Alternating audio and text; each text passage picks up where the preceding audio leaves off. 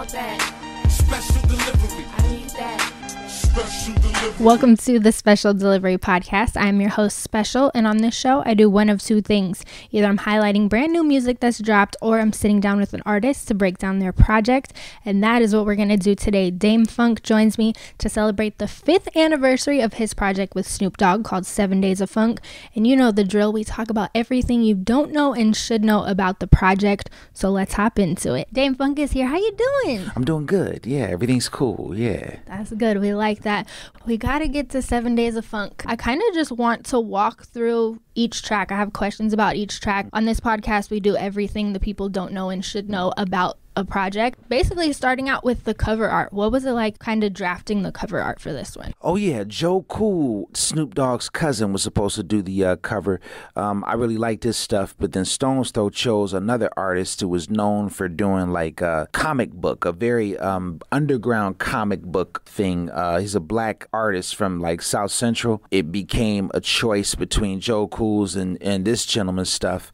And um, so that became the artwork, which I dug both of them. You know what I'm saying? But uh, but the artwork was more like a conceptual thing. Seven Days of Funk, the title came from when me and Snoop were just talking, and you know, he called me and I was like, "Yo, what's happening, man?" It's like, "Yeah, man, you know," because we hooked up through SoundCloud and different things like that. But we don't know each other around, like you know, from different stuff we had done before, like shows and tributes for Nate Dogg and stuff. And, and we really met at an art gallery called Heavyweight HVW8 in uh in LA, headed by Tyler Gibney. And that particular art gallery uh, had a, a, showing of Joe Cool, who was Snoop Dogg's cousin, who did the artwork for Doggystyle and all of that stuff. So it was an Adidas slash art gallery uh, showing of his work. And I just happened to be DJing with my buddy Computer J, but I had my shoulder synth and I guess I was on my part, and Snoop had like you know saw me doing my thing, and that's when he like, yo, who is who is this dude? You know what I'm saying? Like, so we find, and I've been waiting to meet Snoop for so long, but I'm just not the type of cat. I'm not a thirsty dude. It's probably to my detriment. If I was a thirsty dude, I'd probably be further than I am now.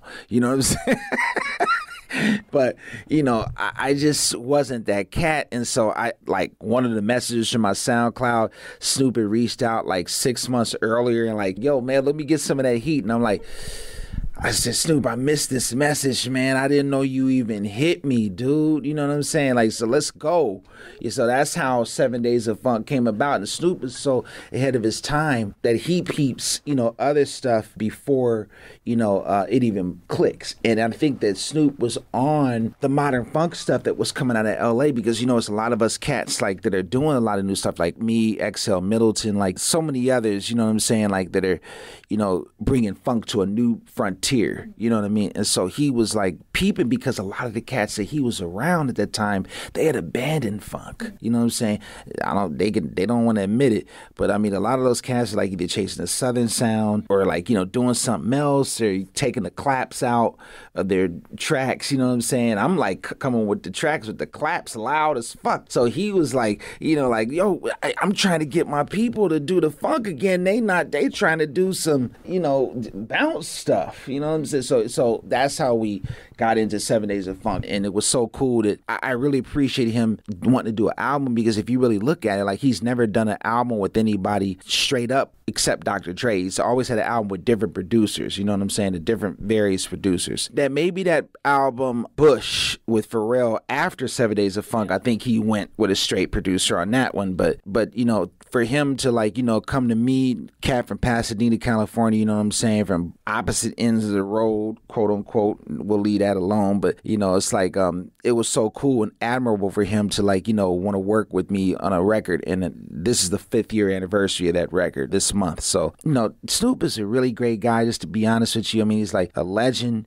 He's a genius. He knows his music. Um, he loves everybody. He he's grown into such a mature but honest person. You know what I'm saying? He's not perfect, but and that's what makes Snoop so great. You know what I'm saying? He's like not something that like if he does something you're gonna like kill him for it because he already told you that he's not perfect. You know what I'm saying? So that's the kind of people who you respect more because they already telling you at the get go, yo, I'm not the perfect person, but I'm trying. And that's what kind of cat Snoop is. And, and you know, um, it was a pleasure working with him on that record. He killed those tracks and uh, along with Daz and Kurupt, along with Steve Arrington from Slave, who guested on the record with us. And um, you know, it was just it was just Bootsy, you know, on Hit the Pavement. You know, Snoop picked up the phone and said, I need you on this track. You know what I'm saying? And in the release party, Bootsy introduced me. This is a lot of what a lot of people didn't see that weren't in LA, but Bootsy introduced me on stage and walked me down. And, you know, like, um, it was crazy, but, you know, I was drunk as fuck that night. You know what I'm saying? I was, they gave me too much drink and I didn't have water and I'm like fucked up on stage. I'm like, man, come on, man. You know, like, you guys got to take care of me. You know, it was, it was kind of like one of them things where, like,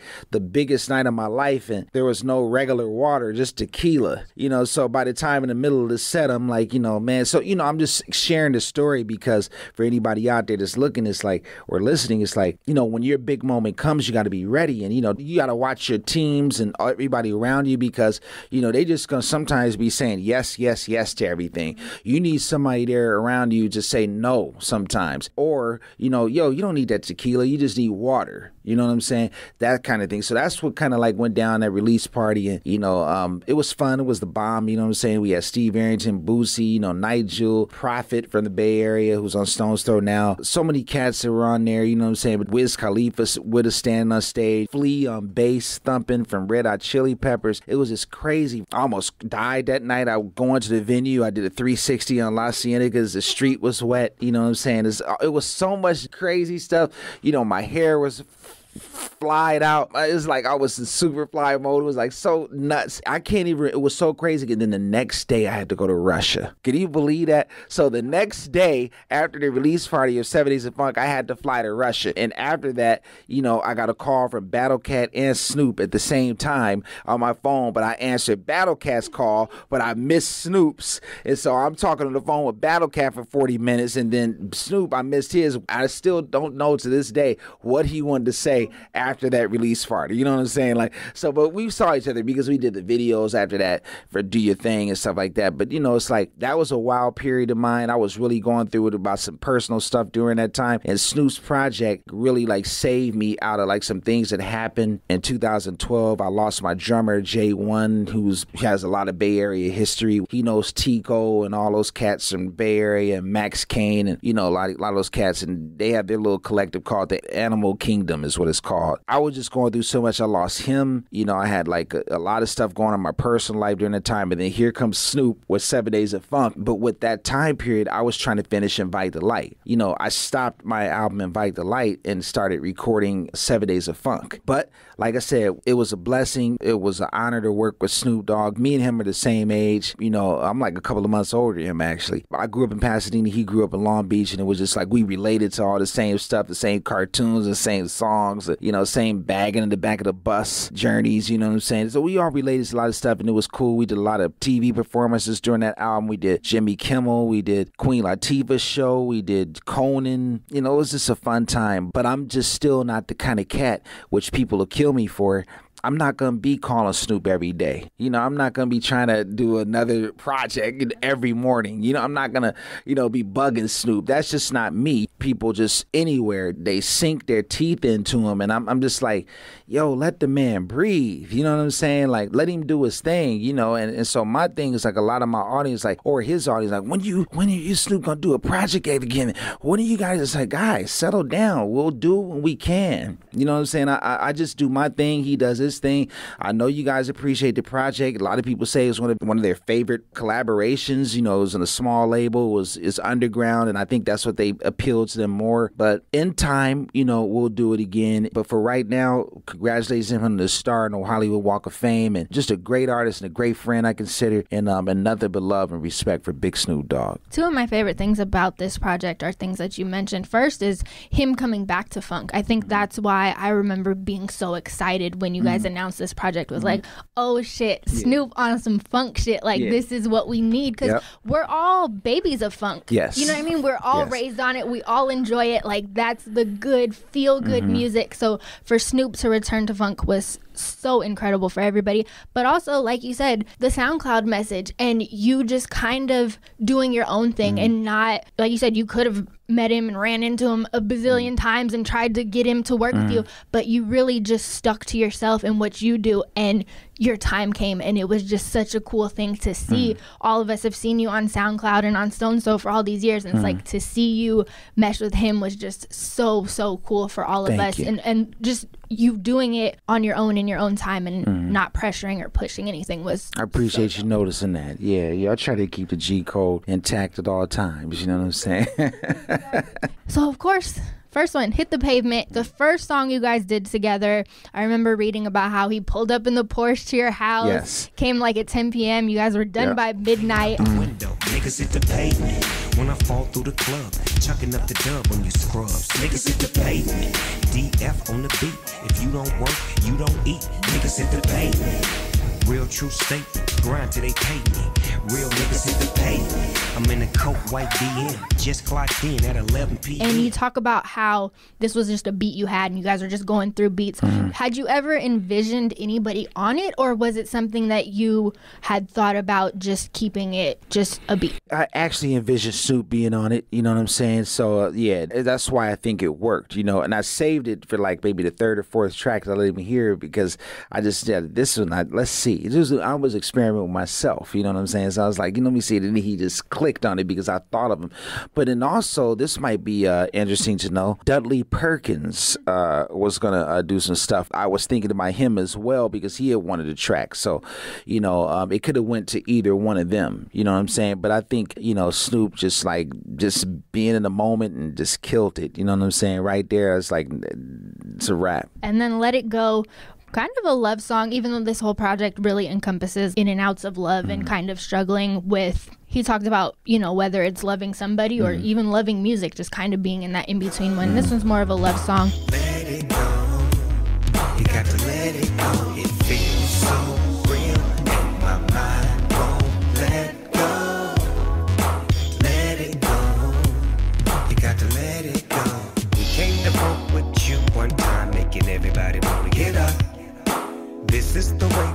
As far as the guitar solo and the Patrice Rushen sample, how mm. did this track come together? Okay, so that's interesting you said that because can you believe that I didn't even think about Patrice Rushen's song when I made it. So it was just a natural feel and then when Snoop got the song in his possession, he added the Patrice Rushen feels so real. You get it? So then I said, oh, okay, damn, okay, all right, oh, I see. So so he's good as a music historian that he is. He knows how to like kind of like get a hook and like make people more familiar and relate to it. Just because it's just imagine if that song didn't have a familiar hook, you know what I'm saying, that people would not know, you know what I'm saying? So he was smart enough to say, this is feels so real, you know what I'm saying? Patrice Rushen, it's like, you know, G's know this, you know what I'm saying? Like, you know, this is a classic in LA. I'm sure it's many places, but kind of a low key classic. And he, it was genius of him to put that that hook on there and then build on top of it. I just sent them an instrumental on that when he did what he did with it. So that was the story on that one. Hit the pavement was in person though. We did hit the pavement at my house. Yeah, but Feel So Real is something I sent to him because the more excited that we were getting, he was just like, send me more, send me more. And I was like, you know, then he would lace it. And I'm like, oh shit. I was in New York and he sent me a couple of like, damn, Snoop, you killing this. he's like, yeah, man, send me more. You know, so that's how Feel So Real came up. I love that so much. And then Fading Away, which is actually fading from I Don't Want to Be a Star.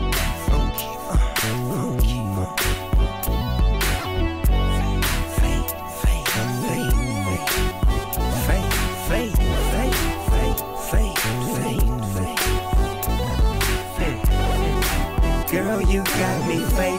Yeah. What was it like choosing that one for him? He chose that. He said he was uh, driving around and he already hipped in. So I guess somebody got him the song. Because see, now at this point, from before we, I guess after the performance with Heavyweight and that art gallery thing with Joe Cool, he had started maybe discovering some of my music. But uh, he was into it. And then, so he just like, yo, I'm going to rap over that. You know what I'm saying? So, oh, you just want to take that one?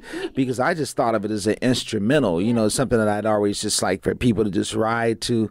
But then he took that, and all of a sudden, he, I opened up my inbox, and Snoop was just all over that track. So I was like, oh, this is perfect. And it became Fading Away. I think a lot of people relate to Fading Away because it's just stuff that goes on, you know, in different people's relationships, you know what I'm saying? And that's why that clicks so much to people, you know what I'm saying? And then we get to one question. Of course, you got the slave shirt on with slaves, Steve Arrington. I just got one question to ask you. You love me. Do you love me? I just got one question to ask you. You love me. And you had just done the project Higher. So what was it like Yes. kind of bringing Snoop and Steve Arrington together on this track? Oh, it was great. I, I was kind of nervous. It's like, you know, man, you know who Steve Arrington is, right? It's like, come on, man. You know, he knows who Slave is. You know what I'm saying? Like uh, walking down the street watching ladies and, you know, uh, Steal Your Heart, you know, Snapshot. You know, we grew up on all that funk, you know, because we have to understand, is, of course, I don't have to explain it to the West Coast, but, you know, up and down the West Coast, we grew up on funk from the connection of like Dayton, Ohio, and a lot of those Midwest, you know, connection. We didn't really grow up on disco as much, even though we had it on the radio. We just tended to because of the landscape of our weather and you know things like that we related to like you know Zapp and p-funk and that kind of music so we all grew up in our radio stations played funk as we were growing up and then of course it got into hip-hop you know, with Run DMC and stuff like that later on. But before Run DMC in, in hip hop took a stranglehold on all of our necks in, you know, California, funk was the music, you know, that we all, you know, loved and electro and, you know, stuff like that. When he heard me tell him, like, I got Steve Arrington on deck, and it was like he got excited and it's like, yeah, man, that's cool. And then, so I sent him a track that Steve was already on, and then uh, Snoop just did his thing on top of it. So that's how that track came along. Good, good stuff. And that brings us to Ride with Kurupt. She lost it when I entered the room. I've seen too much of a gangster scene. Then I hit her with that gangster lean. Doing it the way it's supposed to be. We should ride, ride, ride. Doing it the way it's supposed to be. Listen. Smoking that dope shot. Roll up till we all come down. Yeah, Ride was uh, something I was surprised about because that was one of the tracks I sent to Snoop just to like, you know, see if he felt it.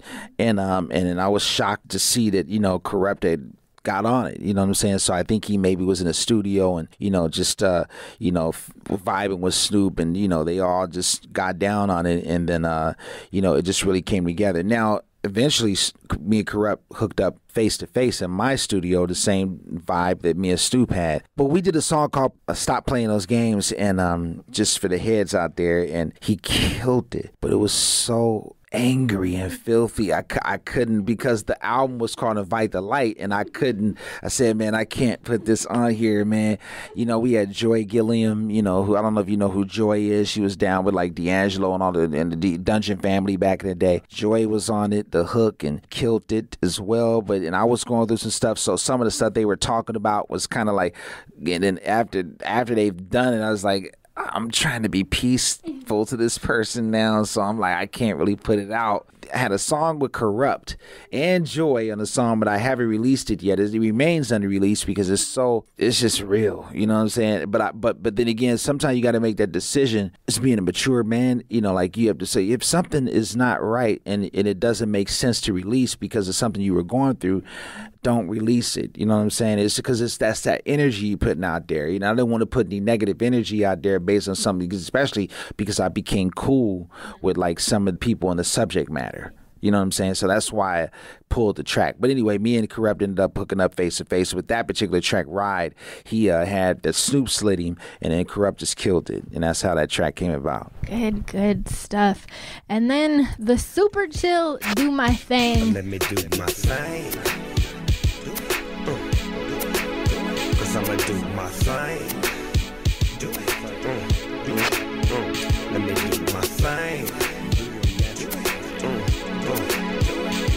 Do my thing? Oh, do my thing was um dope. It was like um you know something that you know I let him hear when he was over my house, and then I sent him that, and then uh and he was like, "Yo, man, you know," uh, and that was another song from Teach His Own. That was so so so. Faden was from I don't want to be a star, but do my thing was on Teach His Own, and Superfly had my album on the tours that they were going on the bus. So Superfly used to play to To Each His Own CD on the tour bus. So that's kind of like how, and, and, you know, you got to understand, I, am like, I'm thinking I'm like just a, nobody's paying attention to me. You know what I'm saying? I'm like thinking I'm like the odd man out, you know, out of the Illuminati of LA producers. And I'm like, I'm, nobody cares. And, and then here I go realizing that, you know, I'm discovering that Superfly is playing my music, the Snoop and them on tour, and like the band is listening to 1500, all those cats. And So Snoop chose what that song that they all dug, you know, because it was an instrumental as well. And, and there you have it. He decided to use that track. That's how that came about, and I just let him do his thing. Incredible. I, I love just the thought of them listening to it on the bus. Like that, yeah, that's it's a trip. so I, I never, I never, never knew until later on these stories started coming up for me to share with you. Mm-hmm. Hmm, yes. And then that leads us to basically just the ode to funk and great music. I'll be there for you.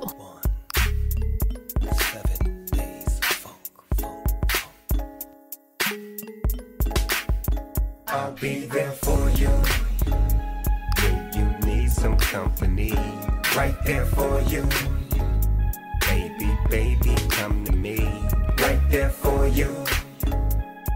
I made that song on the back of a tour bus that I was on with me and my guy, Computer J and J1, rest in peace. Because I took my equipment with me. So when they would be talking on the back of the bus, I would just have the drum machine in the back seat and I would have a keyboard on top of my lap. I had the headphones and I just made that track. That was another one he was asked, Snoop was asking for more. So I sent him, you know, another track and that was one he just laced. Because we did a lot of stuff remote. I know a lot of people now realize that, like, you know, it's, it's good to be in person with some people, but me and Snoop have such a organic and sincere relationship being in the same year and, and everything like that we were born and just knowing the fabric of los angeles i didn't have to be in a studio with him he already got it you know what i'm saying now some people you do got to be hands-on like hey you, you, you know you, this is what you do you know that kind of thing you know what i'm saying but me and Snoop didn't have to be in the studio he just got it like oh, i know what this is i'm i can just done deal so that's how that track came about And I love it too, just the idea of you being in the back of the bus creating that. Like, I always find it so fascinating where beats happen because they mm-hmm. can happen anywhere. Then the bonus track, Systematic with the Dog Pound. Real funk. Real funk. We at it again.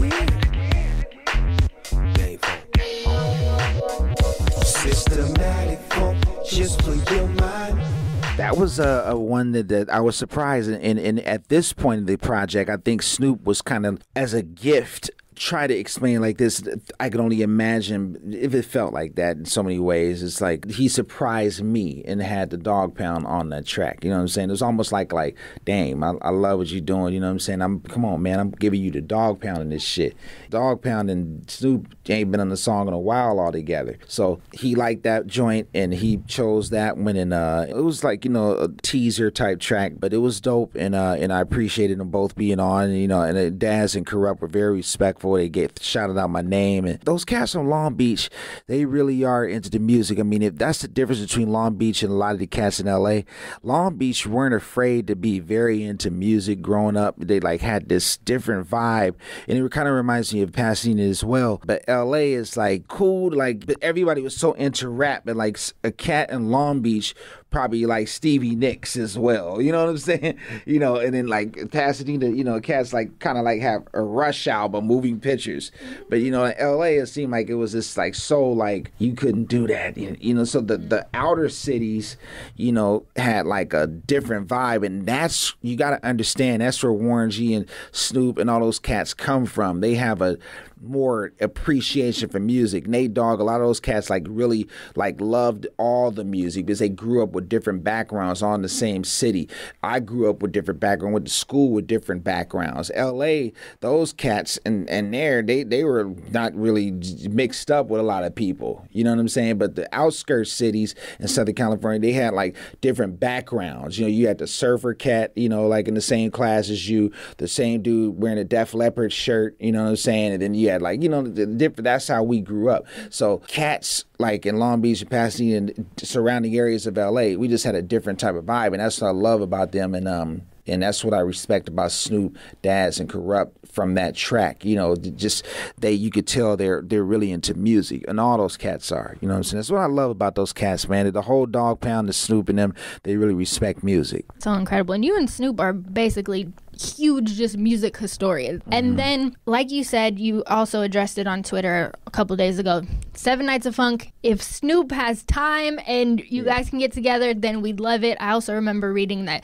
Tyler wanted to be on it, but it just wasn't in time. So Mm-hmm. hopefully someday we get that. We'd love it. Anything else you want to say about this just super amazing project, Seven Days of Funk? I just really appreciate the people that got into it. You know, it was a label called Stones Throw Records that caters to a specific audience and, and kind of like an underground worldwide thing. It's not just United States, but Stone's Throw is known worldwide. So it's kind of like a quiet release, but then the heads knew about it. It wasn't on Geffen or RCA or anything like that. So it could have been bigger, but I appreciate like, you know, everybody getting into it. You know, we kind of like both settled with like doing something like as a moniker, Seven Days of Funk, because, you know, we were doing other things. And so he went under the Snoopzilla. You know, I wanted to Dame Funk still, but the Seven Days of Funk thing was just kind of like more of a people that could kind of catch on. It's almost like a gift, you know what I'm saying, to like the heads. And then it set him up for like doing something like Bush with Pharrell, you know what I'm saying? It was more of just like project that I, I really appreciate being a part of. And I, I really love the fact that, you know, we were able to do a lot of TV and show people like, you know, kind of like a precursor to the funk vibe. Because if you understand, you know, Bruno and all those guys and Mark Ronson and all those guys, they got, I, I don't want to go too far, but it's like, you know, when we did that, it's like a lot of people say, oh, okay, let, let's start doing funk. It's like, I don't want to take too much credit for it, but I think what happened is that, you know, doors are starting to be open and then it was like, boom, the door got kicked open from the little steps that me and Snoop made with Seven Days of Funk and, you know, stuff I've been doing for years and, you know, the parties, Sweater Funk in San Francisco, Funkosphere in LA, you know, these things that have been going on where it's like funk and boogie and that type of sound and it was in disco was starting to come like back to the forefront. So I think the overground and the major labels like, oh, you go scout, go go see what's going on in these other clubs, you know, and that's what happened. Mm-hmm. Let's not front. That's what happened, and it was time. You know, people were ready for like a uptown funk mm-hmm. because it just said people were ready. You know what I mean? So that was because when people would five years earlier walk into a club and hear you know, oh, I love that sound. And then they started telling their friends, you know, like, yeah, man, I think I like funk again, you know, blah, blah, blah. Then by five years later, you start, oh, yeah, it's time to do funk again, you know, so that's what happened, you know, so, and, and it's a good thing. People used to hit me up about the whole Bruno thing, and I'm like, you know, I'm happy because he opened up the doors and got people more at a bowling alley or or or a sports bar or something to accept uh, that type of rhythm and that tone and not so much. It gave you a difference changed from trap music or you know pop music or you know like bar rock music. You know what I'm saying? So now you can have Uptown Punk or 14 Karat Gold as a part of the fabric of the United States now. You know what I'm saying? So you know I think it was a good thing, and, but you know I hope that people you know realize that you know it was some people that were at the forefront of it, and that helped you know kind of spring along. But you know the story will be told later down the road. You know what I'm saying? And here we are. So I'm happy to be around, and um, I appreciate everybody just you know um, knowing that I exist, and you know, and I'm still out here, you know, just doing my thing, and um, and I appreciate um you talking to me today. Thank you so much. I, I super appreciate it. Thank you for the gift of Seven Days of Funk. We're so excited for new music and all the new things that you got going on. Thank you so much for having Keep the funk alive, y'all. All the best to you and stay positive. Peace. Thanks so much for checking out this episode. If you enjoyed it, make sure to hit that follow or subscribe button on whatever you're listening on, and then reach out to me. Let me know what your favorite part was, or just say hi. I'm on Twitter at Special Says, and on Instagram it's at Special Says as well. And as always, this episode is dedicated to Marlon. Do what you can to stop senseless acts of gun violence.